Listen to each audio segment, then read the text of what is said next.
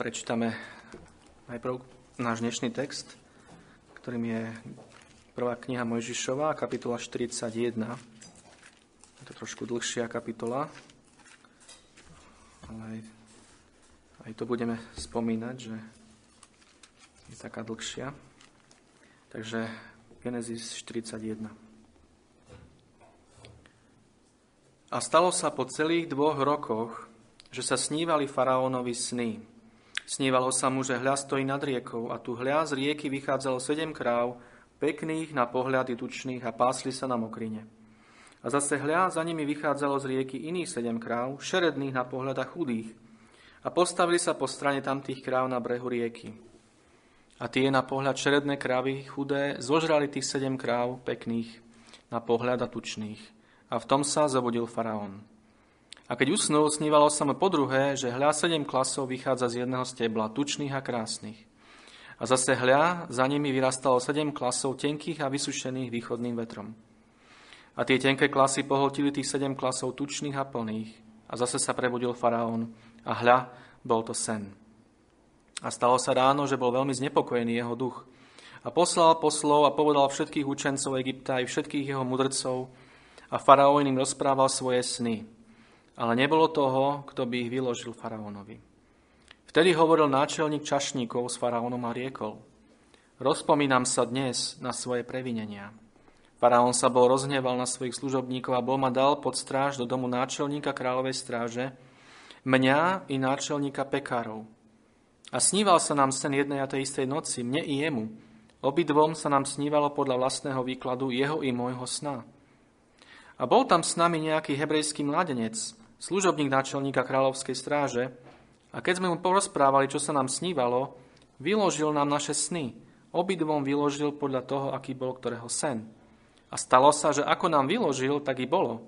Mňa navrátil faraón do môjho úradu a jeho obesil. Vtedy poslal faraón a zavolal Jozefa a vyviedli ho behom z jamy. A keď sa oholil a zmenil svoje rúcho, prišiel k faraónovi. A faraón povedal Jozefovi, Sníval sa mi sen a nie je toho, kto by ho vyložil. Ale ja som počul o tebe, že keď len počuješ sen, hneď ho vieš vyložiť. A Jozef odpovedal faraónovi a riekol, nie je to moja vec. Boh odpovie faraónovi to, čo mu bude na pokoj. A teda hovoril faraón Jozefovi, videl som vo svojom sne, že hľa stojím na brehu rieky a hľa z rieky vychádzalo sedem kráv, tučných a pekných, čo do postavy a pásli sa na mokrine. A hľa, za nimi vychádzalo sedem iných kráv, biedných a veľmi šeredných, čo do postavia chudých.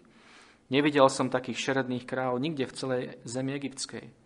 A tie chudé krávy šeredné zožrali tých prvých sedem kráv tučných. A vošli do ich brucha. Ale nebolo znať, že by boli vošli do ich brucha. A boli na pohľad šeredné ako predtým. A prebudil som sa. A zase som videl vo svojom sne, že hľa sedem klasov vyrastalo na jednom steble plných a krásnych. A hľa, za nimi vychádzalo sedem zcrklých klasov, tvrdých, tenkých a vysušených východným vetrom. A tie tenké klasy pohltili tých sedem krásnych klasov. A povedal som to učencom, ale nie je toho, kto by mi oznámil, čo to znamená. A Jozef riekol faraónovi. Sen faraónom znamená jedno a to isté. Boh oznámil faraónovi to, čo bude činiť. Sedem krásnych kráv je sedem rokov a sedem krásnych klasov je tiež sedem rokov. Je to jeden sen. A sedem chudých kráv, šeredných, vychádzajúcich za nimi, je sedem rokov a sedem klasov prázdnych, vysušených východným vetrom, bude sedem rokov hladu. To je to, čo som hovoril faraónovi. Boh to, čo bude činiť, ukázal faraónovi. Hľa príde sedem rokov veľkej hojnosti v celej egyptskej zemi. A po nich nastane sedem rokov hladu a, ne, a zabudne sa všetka tá hojnosť v egyptskej zemi a hlad zahubí zem. Ani sa nebude znať tá hojnosť v zemi prehľad, ktorý nastane potom, lebo bude veľmi veľký a ťažký. A že sa sen dvakrát opakoval faraónovi, to znamená, že vec je istá od Boha a že to Boh učiní skoro. A tak teraz nech si vyhľadá faraón rozumného a múdreho muža a nech ho ustanoví nad Egyptom. Nech to učiní faraón a nech ustanoví úradníkov nad zemou a bude brať piaty diel úrody z egyptskej zeme po sedem rokov hojnosti a nech nazhromaždia všelijakej potravy za tých sedem dobrých rokov, ktoré prídu teraz. a náhromadia obilia pod ruku faraónovu, potravy po mestách a strážiac zachovajú to. A tie potraviny budú odložené zemi na 7 rokov hladu, ktoré budú v egyptskej zemi a nebude zem vyplienená hladom. A vec sa ľúbila faraónovi i všetkým jeho služobníkom. Vtedy povedal faraón svojim služobníkom, či nájdeme iného takého muža, v ktorom by bol duch Boží? A faraón povedal Jozefovi, pretože dal Boh tebe znať toto všetko. Nie je to iného tak rozumného a múdreho človeka ako si ty. Ty budeš nad mojim domom a podľa toho, čo rieknú tvoje ústa, bude sa správovať všetok môj ľud. Len o kráľovský prestol budem väčší od teba. A ďalej povedal faraón Jozefovi, hľaď, ustanovil som ťa nad celou zemou egyptskou. A faraón sňal svoj pečatný prsten zo svojej ruky a dal ho na ruku Jozefovu Obliekol ho do kmentového rúcha a na jeho hrdlo dal zlatú reťaz. A dal ho voziť na svojom druhom voze a volali pred ním, klaňajte sa. A tak ho ustanovil nad celou zemou egyptskou. A faraón povedal Jozefovi, ja som faraón, bez tvojho dovolenia nikto nepozdvihne ani svoje ruky, ani svoje nohy v celej zemi egyptskej. A faraón nazval meno Jozefovo Safenát Paneach a dal mu Azenatu, dceru Putifera, kniaza kniežaťa z Óna za ženu. A Jozef vyšiel na egyptskú zem. A Jozefovi bolo 30 rokov, keď sa postavil pred faraóna, kráľa Egypta. A Jozef vyšiel spred tvári faraónovej a pochodil po celej zemi egyptskej. A zem pracovala za 7 rokov hojnosti, dávajúc plodiny plnými rukami. A zhromažďoval všelijaké potraviny 7 úrodných rokov, ktoré boli v egyptskej zemi, a zložil potraviny v mestách. Potraviny pola každého jednotlivého mesta, ktoré bolo vôkol neho, uložil v jeho strede. A tak nahromadil Jozef obilia ako morského piesku, veľmi mnoho, takže prestali počítať, lebo mu nebolo počtu. A Jozefovi sa narodili dvaja synovia, prvá ako prišiel rok hladu, ktorých mu porodila Azenata, dcera Putiferova, kniaza kniežaťa z Ona.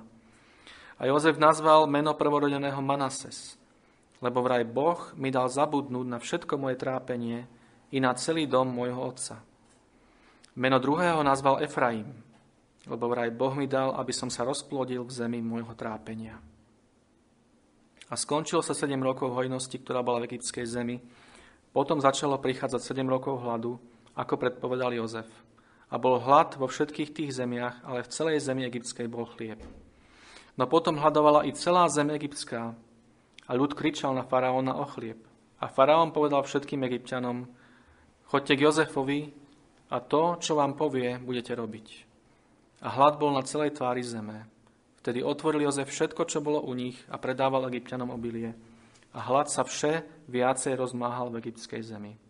A všetky krajiny prichádzali do Egypta kupovať obilie k Jozefovi, lebo sa rozmohol hlad po celej zemi. Keď nám Pán pomôže otvoriť toto slovo, požehná nás ním.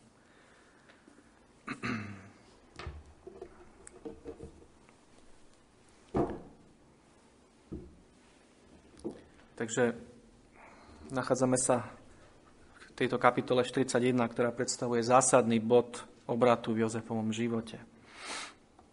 Jozef, ako vieme, z minulej kázne sa nadial na toho čašníka, náčelníka čašníkov. A v tej 40. kapitole v poslednom verši bolo napísané, že bol zabudnutý, že tento čašník na neho zabudol. A vo verši 1 tejto kapitoly, ktorú sme čítali teraz, vidíme, že bol zabudnutý celé ďalšie dva roky. A Jozef si možno začal klásť otázky. Kedy a ako Boh vypočuje jeho modlitby? Ako naplní svoje slovo? A svoje sľuby, ktoré mu dal skrze sny, ktoré on mal? Možno si kladol otázky o tom, prečo vždy, keď sa zdá, že Boh začína konať daným smerom, prichádza sklamanie Možno myslel na otca a bratov, ako sa majú, čo je s nimi. A možno si tieto otázky kládol práve v to ráno, keď do jeho celý vstúpil muž, možno sám Putifar, s príkazom od faraóna. A vtedy začul slova, ktoré mali kompletne zmeniť jeho život. A v istom zmysle históriu celého ľudstva. Boli to slova Faraón ťa chce vidieť. Toto je okamih, pre ktorý Boh pripravoval Jozefa, ako sme hovorili minulé. A je zaujímavé si uvedomiť, že táto príprava trvala 14 rokov, ak zarátame do toho aj 17. rok Jozefovho života, respektíve 30. Teda od 17.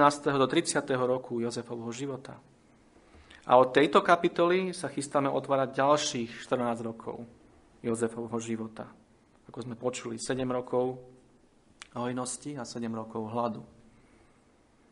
A práve táto symetria rovnakého trvania týchto dvoch veľmi odlišných období je počiarknutím posolstva celého Jozefovho života.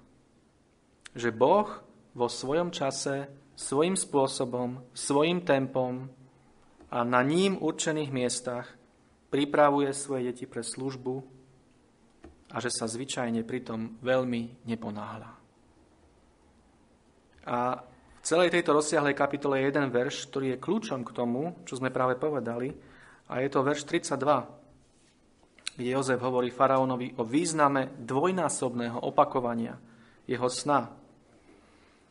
To, že sa to udialo dvakrát, hovorí Jozef, znamená, že vec je istá od Boha a že to Boh učiní skoro, respektíve onedlho alebo náhle. A na tomto tvrdení v tejto kapitole je tak fascinujúce to, že to, čo sme čítali, e, to gro tej kapitoly, čo sme čítali, pravdepodobne netrvalo viac ako jednu hodinu. Faraón ťa chce vidieť, Rýchlo sa umí, ohol, tu máš toto čisté oblečenie a utekaj, sme čítali behom, bolo napísané, utekaj pred faraóna vyložiť sen. Potom ťa faraón ustanoví za správcu a premiéra celej krajiny. A napriek tomu, že to, čo táto kapitola opisuje, trvalo tak krátko, bez pochyby, je táto kapitola doteraz tou najdlhšou pasážou záznamu Jozefovho života. A z tohto, ako keby priamo v štruktúre tejto kapitoly boli zakomponované tie dve kľúčové skutočnosti a to, že Boh koná pomaly a že Boh koná rýchlo. Boh koná pomaly, no môže konať rýchlo a niekedy Boh koná v našich životoch rýchlo, lebo predtým konal pomaly.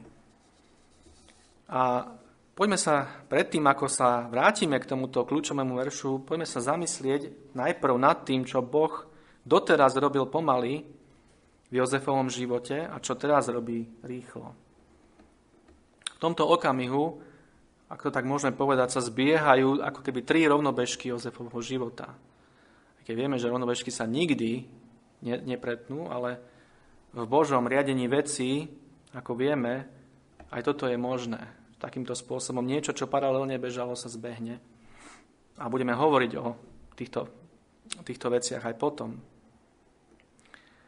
A tieto tri veci, ktoré sa tu zbiehajú, sú, je tu miesto, ktoré Boh pripravoval Jozefovi. Po druhé, potom je tu muž, samotný Jozef, ktorého Boh pripravoval pre toto miesto. A nakoniec je tu okamih, je tu ten správny čas a kľúčový moment, pre ktorý Boh pripravoval Jozefa. Takže miesto, muž a ten správny čas. A to lekciou pre nás na tomto mieste je to, že Boh nám nedáva naše skúsenosti náhodou, ale nás cez ne pripravuje na špecifické okamihy, ktoré môžu byť tými najvýznamnejšími vecami, ktoré vo svojich životoch vykonáme. Nech už je to čokoľvek. Na tomto mieste sa možno niektorí z vás no, môžu čudovať, že prečo to celé trvalo tak dlho. Prečo to celé trvalo 14 rokov. No, tí, ktorí sme rodičia, vieme, že trvá minimálne 14 rokov, kým vychováme a pripravíme naše deti pre ich budúci údel. A Boh nie je iný otec. Nepanikári, neponáhľa sa. Pomyslite na nášho pána Ježiša Krista, ako nám určite ten najväčší príklad v tomto celom najvýznamnejšie obdobie jeho verejnej služby bolo desatinou celého jeho života. Tri roky z 30. O väčšine jeho života nevieme takmer nič. táto časť jeho života je nám skrytá. A dokonca počas tejto svojej krátkej verejnej služby pán z času na čas hovoril, moja hodina ešte neprišla. A tak, ak toto je model, ktorý Boh Otec používa a použil pri svojom synovi, môžeme si byť celkom istí, že nemá iný model pre nás. A práve tento model, ktorý Boh Otec používa, akým formuje svoje deti, vidíme ilustrovaný práve v tejto kapitole. Vo verši 16 v Jozefovej odpovedi faraónovi, potom vo veršoch 25 až 36 a veršoch 50 až 52. A to, čo tu vidíme, je Jozefova zrelosť. A poďme si teraz povedať niečo o tom, ako sa prejaví, prejavuje táto zrelosť Jozefovi. V čom sa prejavila táto zrelosť? Poďme, si, po, poďme sa pozrieť na tú odpoveď, ktorú Jozef dal faraónovi a akým spôsobom Jozef reagoval. A poďme si o piatich, piatich veciach, ktoré tu vidíme. A poprvé to, čo tu vidíme, a to hádam najúžasnejšie je, že stredobodom Jozefovho života je, je Boh. Skúsi si predstaviť tú situáciu. Jozef je vo vezení, Veľká nádej sa k nemu dostala vtedy, keď prišli tí dvaja, e, kráľovský väzni k nemu, ten náčelník pekárov, náčelník čašníkov. Jozef im vyložil ich sny a tento výklad bol správny. Stalo sa presne tak, ako Jozef povedal, že sa stane. A Jozef sa nádejal, že tento čašník, náčelník čašníkov si na ňo spomenie. A prihovorí sa u faraóna za neho, pretože to bol jeden z najvyšších úradníkov kráľovských, vysoko postavený človek. A, ale nestalo sa tak. Jozef bol sklamaný a ďalšie dva roky bol vo vezení. Celé dva roky je tam napísané vo verši 1. A teraz Jozef sa dostáva z väzenia zrazu, náhle. Otvárajú sa mu dvere k možnému veľkému povýšeniu. A to, s čím sa stretá okamžite, je obrovské pokušenie. Opäť. A toto pokušenie je, že stojí pred vladárom najmocnejšieho impéria tej doby a tento vladár hovorí jemu. Počúvate tie slova. Sníval sa mi sen a nie toho, kto by ho vyložil. Ale ja som počul o tebe. Ja som počul o tebe, že keď len počuješ sen, hneď ho vieš vyložiť. Predstav, skúste sa vžiť do Jozefovej situácie. Viete, z, akej, z akého prostredia, z čoho ste práve vyšli, v akom oblečení, ako zarastený, špinavý. Sme čítali, že sa Jozef musel oholiť, umyť, prezliecť, aby mohol vôbec predstúpiť pred faraóna. A teraz je tu najmocnejší človek v celom impériu a hovorí, ja som počul o tebe. Ja som počul o tebe tieto veci. A teraz otázka je, ako zareaguje Jozef? Akú dá faraónovi odpoveď? A aké to bude mať následky pre neho? Táto odpoveď. Naskočí na toto lichotenie, bez pochyby. Bolo to lichotenie, bola to lichotivá vec, ktorú počul od faraóna.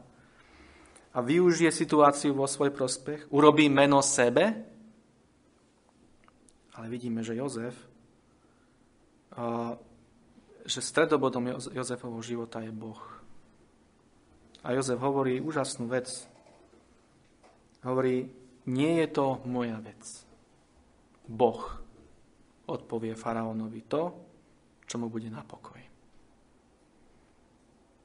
Jozef to povedal so všetkým rizikom, ktoré toto, táto odpoveď, ktorá bola pravdivá odpoveď, úprimná odpoveď, mohla priniesť. Hovorí hebrečne, to nie je to moja vec, je jedno slovo, a ktoré v podstate znamená nie ja. Nie ja, hovorí Jozef, ale Boh. Boh odpovie faraónovi to, čo mu bude na pokoj. Jozef vyvyšuje meno živého Boha a nie svoje vlastné. A jeho život má svoj pevný stredobod Bohu. A toto je, toto je naozaj opäť modelová odpoveď, veľká odpoveď, veľké svedectvo, a zároveň veľké seba zaprenie. Ale Jozef je zrelý, pokorný muž, ktorý vie, že je ničím a pre ktorého je Boh všetkým. A teraz je dôležité si uvedomiť, že Jozef nie je pokorný kvôli tomu, že stojí pred faraónom. Nie je pokorný kvôli tomu, že dostal protokol, ako viete, keď sa máte stretnúť aj dnes s nejakým prezidentom, alebo, alebo aj dnes máme ešte kráľov, kráľovné, monarchov, tak vám presne povedia, ako to celé prebehne, ako, ako sa máte stáť, že nemôžete napríklad, keď sa stretnete s anglickou kráľovnou, nemôžete nič povedať. Musíte čakať, kým ona osloví vás.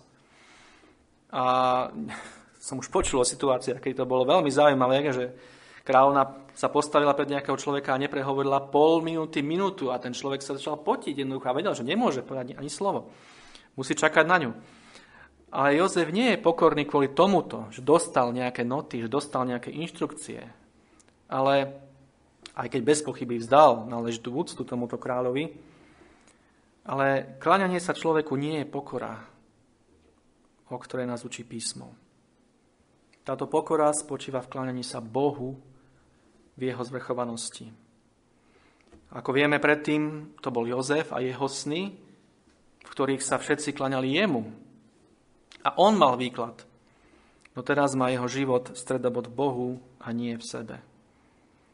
A toto je to tajomstvo pokory, ktoré nespočíva v našej snahe, vo veľkosti nášho úsilia o pokoru, ale spočíva vo veľkosti nášho pohľadu na Boha, Hľadení na Neho, takého, aký naozaj je.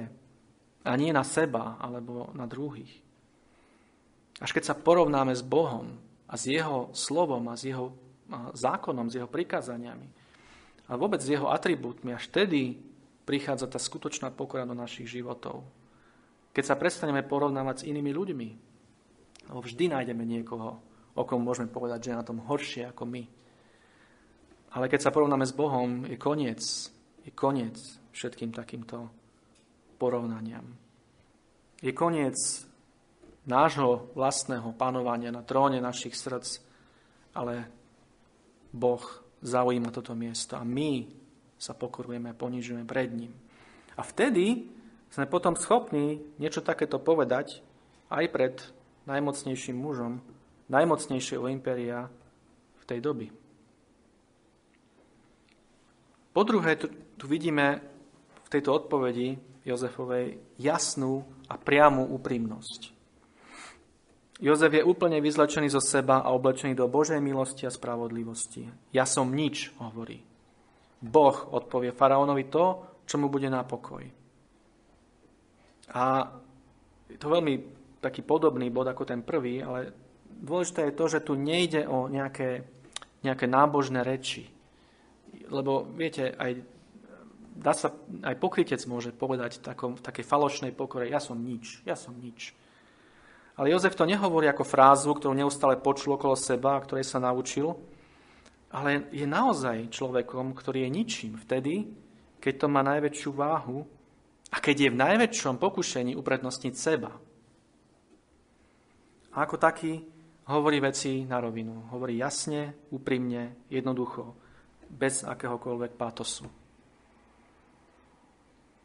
Po tretie, tu vidíme na Jozefovi stručnosť a schopnosť počúvať. Jozef neprišiel rozprávať o sebe, ale počúvať. A faraón je ten, ktorý hovorí. Keď si pozrieme napríklad 4. Mojžišovu 24, verše 3 až 4, nemusíte tam ísť, ja prečítam tento, túto pasáž. Vidíme tu falošného proroka Baláma, ktorý bol zavolaný pohanskými kráľmi, aby preklial Izrael. A počúvajte, ako Balám uvádza samého seba, ako uvádza svoju reč prorockú. Toto hovorí ako výrok Boží Balám, syn Beorov. A hovorí to muž, ktorý má otvorené oko. Hovorí ten, ktorý čuje reči silného Boha, ktorý vydáva videnia všemohúceho, ktorý keď aj upadne do spánku, má odkryté oči duše. Obrovský kontrast s Jozefom. Bez pochyby. Jozef odpovedá stručne na veľmi lichotivé slova faraóna, dáva slavu Bohu a dáva priestor faraónovi. aby povedal, čo má na srdci.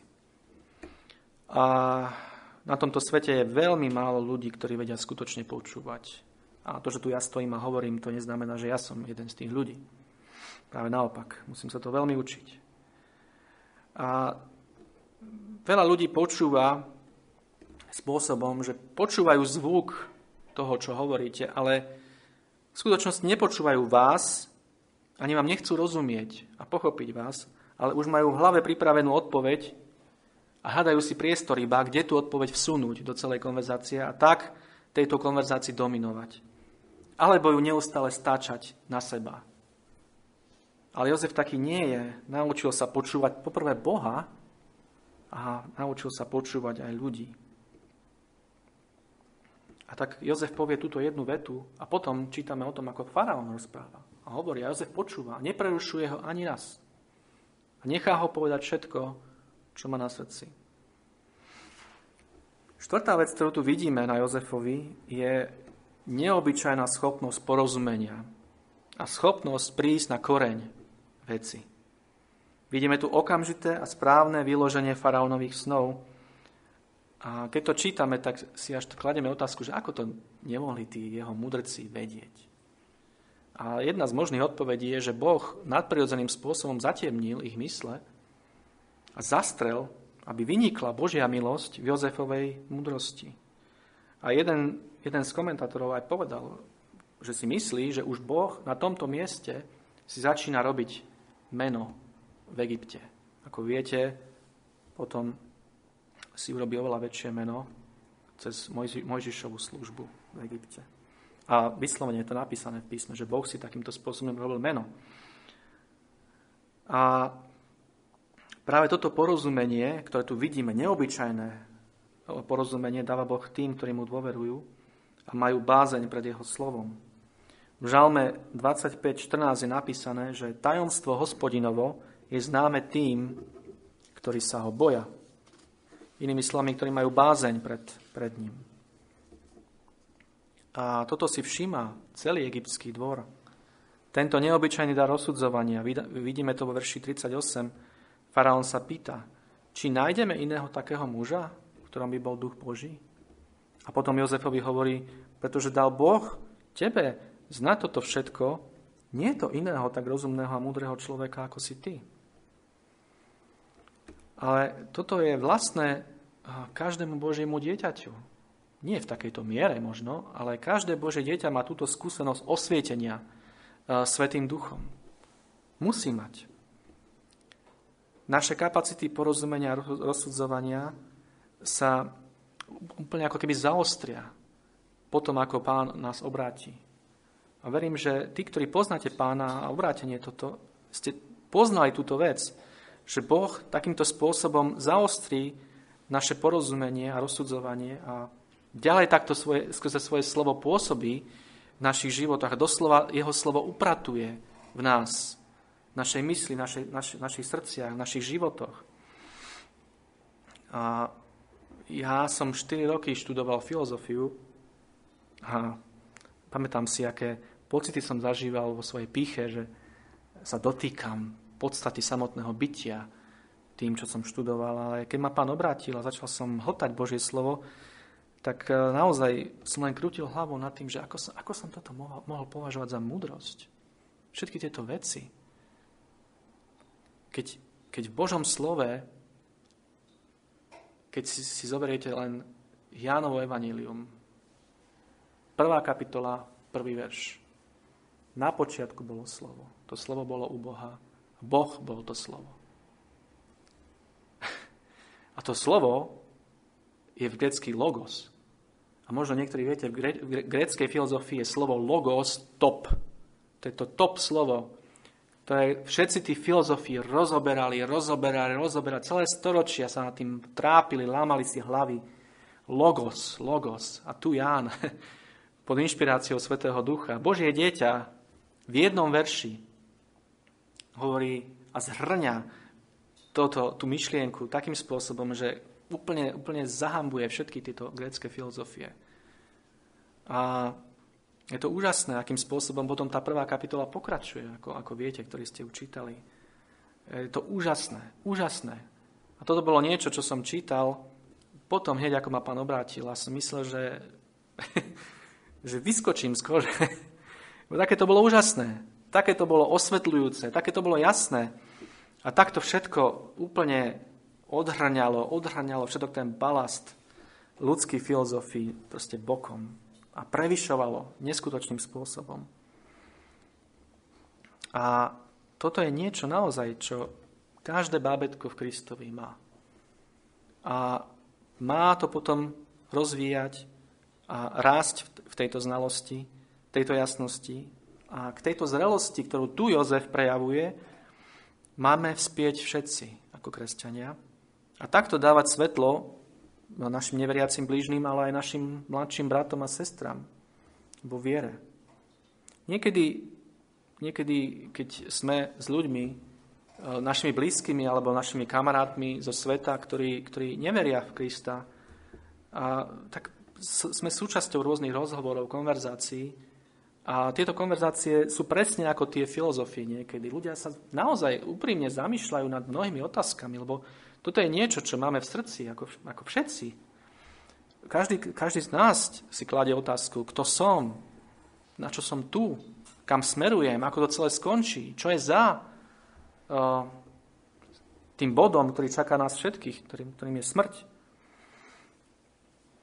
Ale tie odpovede, ktoré prichádzajú, sú často práve ako tie, tie filozofie. Možno sú veľmi hlboké, navonok, ale sa úplne miňajú, miňajú cieľom. A našou úlohou je týmto ľuďom dávať svetlo. Pán Ježiš povedal, buďte svetlo, vy ste svetlom sveta, vy ste solou zeme. A toto svetlo je práve toto. Tá, tá myšlienka je, že máme tým ľuďom zasvietiť na cestu. A ukázať im tú cestu, aká je a kam smeruje, čo je jej koniec. A k čomu povedie, keď po nej pôjdu ďalej. A potom im máme zasvietiť na tú cestu, ktorá je úzka a ktorá je tá jediná, ktorá vedie do väčšného života. Je takýmto spôsobom aj Jozef stojí pred faraónom a hovorí Boh. Boh dá faraónovi odpoveď. A potom po piate tu vidíme presvedčivosť múdrej a praktickej rady u Jozefa. Jozef nielen okamžite jasne vyloží faraónové sny, ale poskytne faraónovi podrobný plán, ako sa k celej veci postaviť. A toto, toto opäť nadvezuje na bod 4. Jozef tu svieti slova faraónovi na cestu. A úplne v pokoji, pokorne nad celou touto situáciou stojí Jozef. Správa sa ako zbožný, zrelý muž, ktorý pozná Boha a ktorého dary sú vycibrené a pripravené pre službu druhým. Na druhej strane tu vidíme aj jeho pevnú chrbtovú kosť, ako sa hovorí, ktorú Boh vyformoval v Jozefovi, pretože, ako sme čítali, súčasťou tohto plánu je 20-percentná daň na všetku úrodu. A čo v polnohospodárskej spoločnosti, ako bol Egypt, bol veľmi odvážny plán. Si zoberte, že tým ľuďom sa chystali zobrať petinu všetkého, čo sa im urodilo. A dať to faraónovi. Je tam napísané, faraón to bude mať, faraón to zhromaždí a bude to pod ním v jeho rukách. A bude, on to nepotrebuje, Nepotrebuje to teraz, ale bude to mať. Bude to jeho a bude to pod jeho vládou zhromaždené v jednotlivých mestách. A toto bolo veľmi odvážne na tú dobu, ale Jozef je zbudovaný Bohom natoľko, aby tento potrebný krok na záchranu Egypta vykonal a ustal prípadnú negatívnu reakciu. A tak prosme aj my o túto múdrosť a zrelosť pána, pretože ako je napísané v liste Jakuba, Boh nevyčíta nikomu, keď nemá túto múdrosť. A je si toho vedomý. Je napísané také veľmi pozbudzujúce, jednoduché slova. Boh nevyčituje, nevyčíta nikomu. Ale dáva tomu, kto o túto múdrosť a zrelosť pokorne prosí. A potom, eh, keď opustíme už túto odpoveď Jozefovu a prejdeme do veršov 50 až 52, vidíme ešte šiestý bod, ktorý ale už, ako som povedal, už nie, nie, nie je obsiahnutý v tej odpovedi, ale v tom, ako sa Jozef potom zachoval neskôr tých, počas tých rokov hojnosti, vidíme tu mená, aké, aké dáva svojim synom. A v týchto, v týchto menách vidíme úplne inú úroveň jeho osobnej spokojnosti a úplne iný pohľad na jeho vlastné utrpenie. Čiže to je taký ako doplnkový šiestý bod, by sme mohli povedať. Vidíme, že svojmu prvému synovi dal meno Manases, čo znamená syn zabudnutia alebo zabudnutie. A tu práve prichádza ten žalm 131, ktorý sme čítali. A Jozef je mužom tohto žalmu. Jeho duša je upokojená a utišená ako nasytené, odstavené dieťa pri jeho matke. Nie je muž, ktorý fňuká, mrnčí, stiažuje sa, ale je to muž, ktorý pokojne spočíva v náruči svojho nebeského Otca. A potom je tu druhý syn, ktorému dal Jozef meno Efraim, čo znamená plodnosť, alebo syn plodnosti. A povedal pritom nádherné slova, ktoré tu čítame. Povedal, Boh mi dal, aby som sa rozplodil v zemi môjho trápenia. A to je, to je hlboká radosť. Vidieť tú plodnosť všetku, ktorú Boh vytvára zo surového materiálu našich trápení. A Jozef túto hlbokú radosť má. A preto dáva svojmu druhému synovi toto meno. Čo mimochodom eh, je, je v židovskom svete a v hebrejskom svete niečo, niečo bežné, ako viete. Je absolútne, vtedy bolo absolútne nemysliteľné dať dieťaťu meno, ktoré sa mi páči, ako znie napríklad. Jednoducho to, meno muselo niečo znamenať. A tak preto aj. A to len ako tak, tak na okraj. Takže keď sa vrátime teda k tomu, tej myšlienke, ktorú sme, ktorú sme začali, a tak Boh tu jedná s Jozefom pomaly, sme hovorili, a dalo by sa povedať bolestivo pomaly. A týmto spôsobom naplňal svoj plán pre Jozefov život. A takto sa teraz aj vraciame k tej pôvodnej myšlienke, že Boh koná pomaly a súčasne ako Boh koná rýchlo. A k tomu veršu 32, ktorý je pre pochopenie tejto myšlienky kľúčový. Takže môžeme sa teraz pozrieť na tento verš 32, kde Jozef faraónovi hovorí, že keďže sa jeho sen opakoval dvakrát, znamená to, že vec je istá od Boha a že ju Boh uční skoro. A prečo práve toto je tak zaujímavé? A je to ako keby nám kniha Genesis hovorila, upriamte svoju pozornosť na túto skutočnosť. Dôvod, pre ktorý bol tvoj sen zdvojený, faraón, je ten, že v Božom riadení veci je zdvojenie znakom, že Boh skutočne danú vec vykoná. Je to ako slova amen, amen vám hovorím. Amen, amen, ktoré často pán Ježiš používal. Čím chcel povedať, že toto je niečo, čo je veľmi dôležité, toto je niečo, čo naozaj mienim vykonať. A toto je veľmi zaujímavé z toho dôvodu, že keď čítate celú o, tú pasáž Jozefovho života, celý ten záznam Jozefovho života, tak vidíte, že takmer všetko je v tomto zázname buď vyslovené dvakrát, alebo iným spôsobom zdvojené.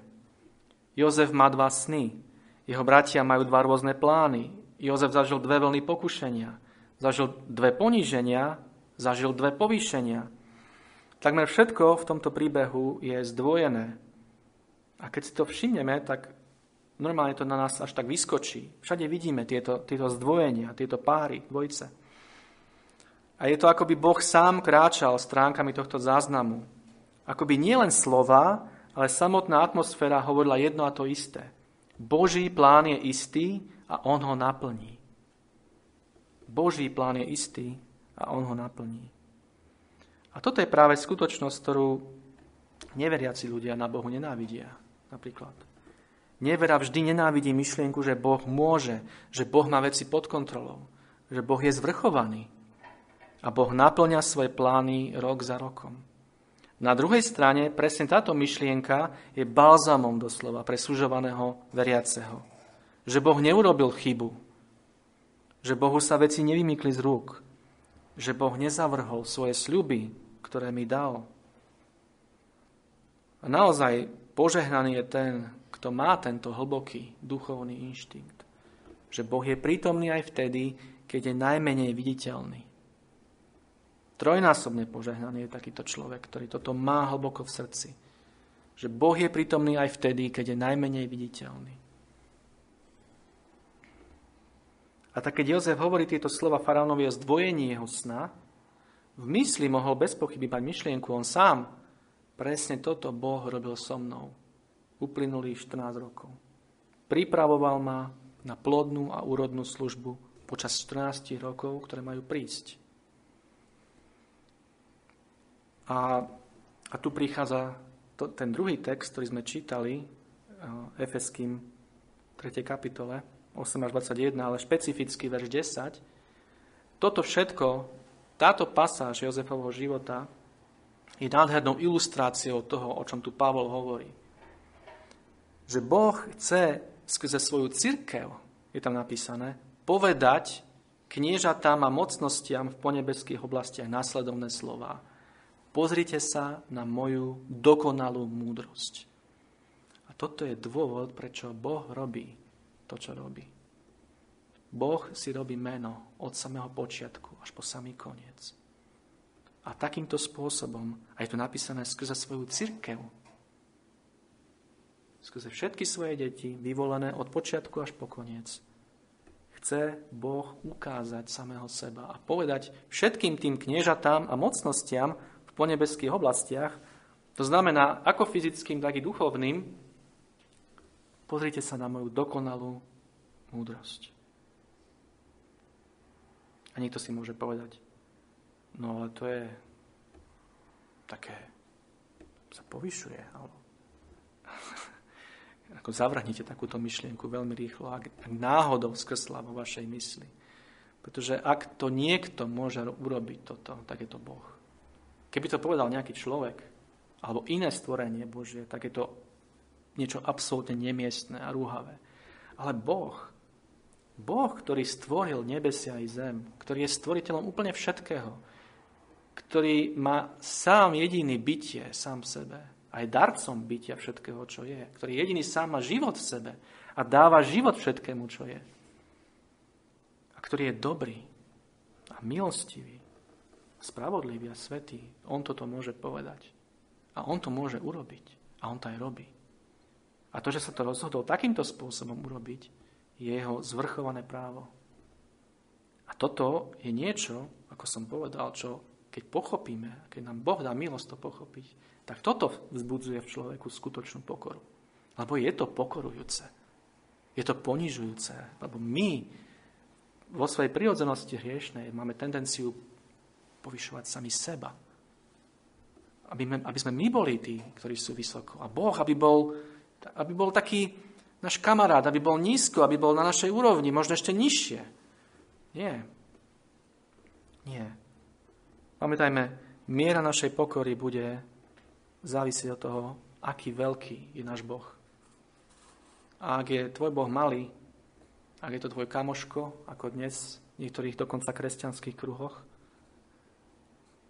Boha oslovujú tatinko, ocinko a majú tendencie proste v nechutnej familiárnosti s Bohom, tak uh,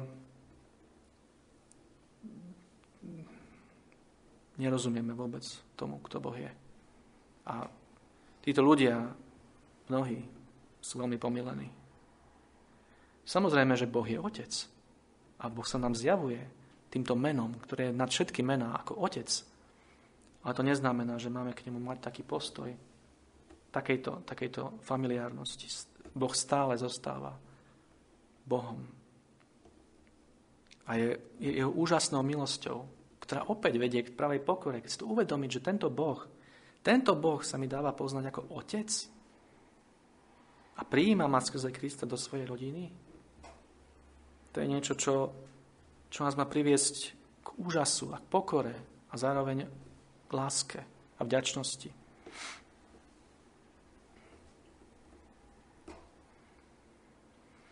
A práve toto je presne to, čo Jozef hovorí faraónovi ako kniežaťu na tejto zemi. A hovorí to celému Egyptu. Hovorí, Boh síce koná pomaly, ale koná isto. A práve tento Boh, ktorý koná pomaly, ale isto, niekedy koná náhle a úplne neočakávane. Jozef je 14 rokov viac menej na pustine, a všetko je zmenené behom jednej hodiny. Behom jedného okamihu. A Boh to môže urobiť. To, čo tu Boh robí, je bez pochyby nadprirodzené a zazračné, no On má moc to urobiť. A čo z toho vyplýva pre nás? Aby som povedal tri také aplikácie na záver. Prvá je následovná. Chcel by som zdôrazniť na tomto mieste opäť to, čo sme už spomínali. Hovorili sme veľa, aj, te, aj teraz, dnes, o Božej prozreteľnosti, teda o tom, ako Boh riadi všetko. Ako je nad všetkým. A nestraťme pri úžase nad touto prozreteľnosťou zo zreteľa našu zodpovednosť. To je prvá vec, ktorú by som chcel, aby sme si zapamätali dnes. A najmä v súvislosti s hriechom a jeho riešením. Ako vieme, sme všetci hriešnici a, a dokonca aj ako veriaci. Je napísané v liste Jakoba mnoho zlyhávame, či už myšlienkami, slovami, skutkami. Je to extrémne dôležité preto, lebo pri hľadaní Božieho vedenia a skúmania písma je Božia prozreteľnosť to posledné, na čo máme hľadieť. Vo všeobecnosti, ale obzvlášť, keď sme v duchovnom úpadku, alebo v hriechoch. Božia prozreteľnosť totiž bola aj to, že Jozef a jeho vlastní bratia predali do otroctva. To však absolútne neznamená, že to bolo správne a že to Boh schváľoval.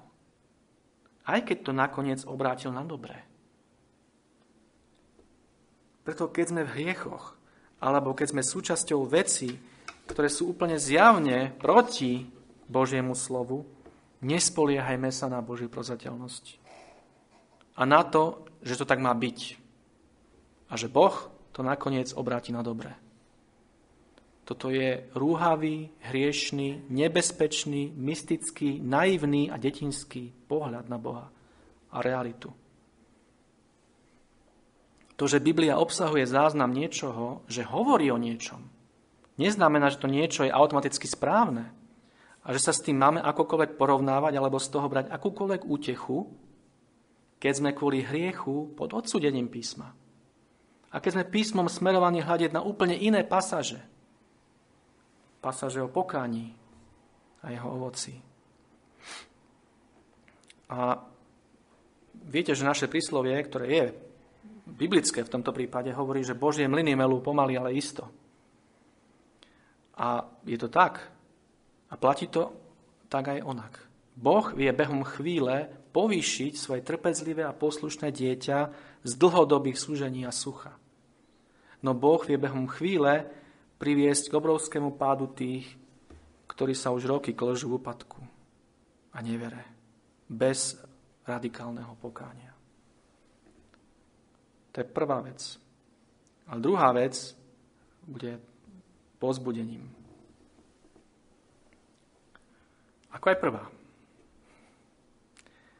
Druhá vec, bude povzbudený do modlitieb alebo obnovenia modlitieb za našich blízkych, priateľov a blížnych, za ktorých sa modlíme možno už roky. A ide to pomaly, pomaly, pomaly. Pretože Boh ich môže behom okamihu priviesť k pravej viere v Pána Ježiša Krista. Ako to napríklad urobil nedávno s našim bratom za ktorého sme sa modlili dlho. A keď nám Pán dá skoro požehnanie, opäť žasnúť, radovať sa nad takým náhlým obrátením tých, za ktorých sa už tak dlho modlíme. Je to povzbudzujúce. Toto, čo tu vidíme v tejto pasáži, je veľmi, veľmi povzbudzujúce pre všetkých veriacich. Neprestante sa modliť. Alebo obnovte, ak ste prestali. Ak ste už si povedali, už to už tak dlho. Tak dlho a stále sa nič nedeje. Práve naopak, ide to ako keby úplne opačným smerom. A chvíľami to vyzerá, ako v prípade Jozefa, už to vyzerá, že to začína ísť tým dobrým smerom. A zrazu sklamanie. A zase, a zase, a zase. Neprestante sa modliť. Neprestante sa modliť a verte Bohu. A tak ako Jozef, vy hľadte na Boha a rastite v tejto milosti a duchovne. A buďte naďalej svetlom týmto ľuďom, ak máte možnosť teda byť s nimi. Alebo ak sú ďaleko od vás, pokračujte ďalej v modlitbách za nich. A neviete, naozaj môže prísť okamih. Keď som pri prípravách počúval Sinclaira Fergusona a jednu jeho kázeň, tak hovoril o úžasnej skúsenosti. že jedna slečna roky pracovala v nejakom laboratóriu, v nejakej budove, ktorá bola blízko ich zborovej budove, budovy. A oni, oni mali takú budovu, že mali normálne zvonicu a o, o jednej vždycky zvonili. A takýmto spôsobom, samozrejme, uh, hovoril uh, Sinclair, že, že my takýmto spôsobom vám nehovoríme, že je jedna hodina, ale oznamujeme vám, že sme tu a že môžete prísť počúvať Božie slovo k nám. A táto žena hovoril, lebo ona sama mu napísala list, kde toto svedectvo mu povedala všetko. Ona sama vedela veľmi dobre, prečo ten zvon zvoní o tej jednej. Ale hovorila, že vo svojom srdci si povedala, že nikdy, nikdy na to zvonenie nezareaguje a nepríde počúvať Božie slovo. A potom písala, že, že jedného dňa ten zvon začal zvoniť znova a hovorila, že nevie ako. Nevie ako, ale jednoducho zrazu sa ocitla v tej zborovej budove u nich. A v momente bola privedená k viere v Pána Ježiša Krista. V momente. Toto je, toto je to povzbudenie, ktoré nám Boh dáva tu, v tejto pasáži, ako aj mnohých iných písmen. A po tretie, naberme odvahu a povzbudenie vôbec do našich životov, ktoré, na, ktoré sú pred nami. Pretože tak, ako Boh konal s Jozefom, tak koná aj s nami.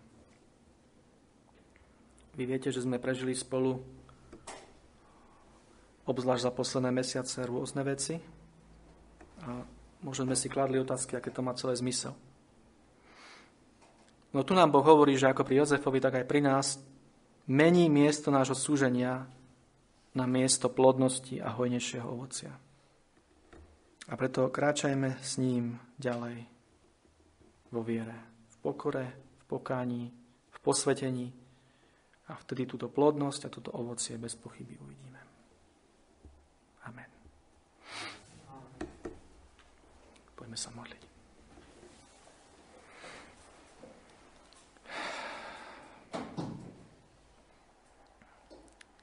Náš drahý nebeský oče, ďakujeme Ti za Tvoje slovo. A ďakujeme, Pane, za to, že Ty, ktorý si všemohúci Boh a ktorý si vo svojej podstate nevystihnutelný a nepoznateľný, sa nám dávaš poznať, že sa k nám skláňaš a že sa nám dávaš poznať dokonca pod tým najúžasnejším menom, menom Otec a že si poslal svojho vlastného syna, aby nám dal toto zjavenie, aby nám zjavil teba ako nášho Otca.